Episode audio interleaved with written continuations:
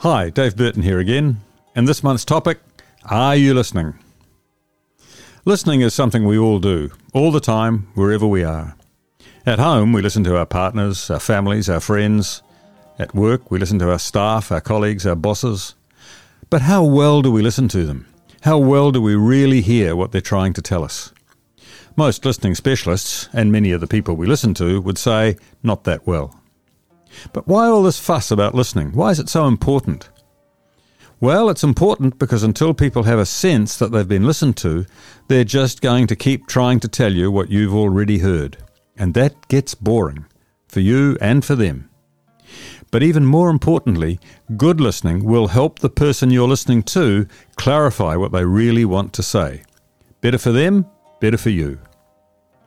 Now, here's a three step process which will help you to listen better. It's simple, a practical and powerful way to hear more of what people are really trying to tell you. First, attend to what the speaker is saying. Next, reflect back what you're hearing. And then you can expand the topic. Then and only then you can expand on the topic and on what's being said. Here are some tips on how to do each of these things more effectively. And to give yourself a good starting point, you could ask for some feedback from someone who spoke to you recently. Listen to it carefully. So, we'll start with attending. When someone is talking to you, the first step is simply to pay attention to them as a person. This will create a climate in which they feel valued, safe, and respected. In turn, the speaker will be able to express themselves more confidently and accurately. And some attending hints turn to face the speaker, make some eye contact with them. Leave your phone or keyboard alone. Show some signs of interest, nod, grunt, mm-hmm, that sort of thing. And listen for their thoughts, their feelings, and their intentions. We'll talk more about that in a future article. Finally, put your own thoughts and reactions aside as best you can. Now you can reflect. The next step in the process is to let the speaker know what you're hearing. You may not understand what you're hearing, but don't worry.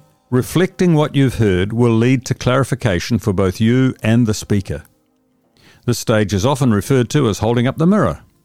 And some ways of reflecting simply repeat some key points back. So you're telling me that A happened and then B, hmm. Or you might check your understanding of what's being said. Let me see if I've got this right, is another line you could use there. Or you might provide a summary of what you heard, like, hmm, sounds to me like you're feeling dot dot dot. Now we can expand the topic. The speaker should by now be feeling positive about what's being heard, and you can start to interact the topic and expand the conversation. A well timed open question can often help the speaker consider their next step, evaluate an alternative, or just see their situation from a different point of view. A poorly timed closed question asked sooner could have ended the conversation. To expand effectively, use questions which require more than a yes or no answer. You could say, What are your thoughts or feelings about this? Or you might offer suggestions or possibilities in the form of a question. How would it be to? Or you could simply help the speaker clarify their goal. What would you like to see happen here? Take some time now to reflect on how well you perform in each of these areas and make some notes for yourself around what you could keep, stop, or start doing when it comes to attend, reflect, and expand. And remember to ask yourself are you listening?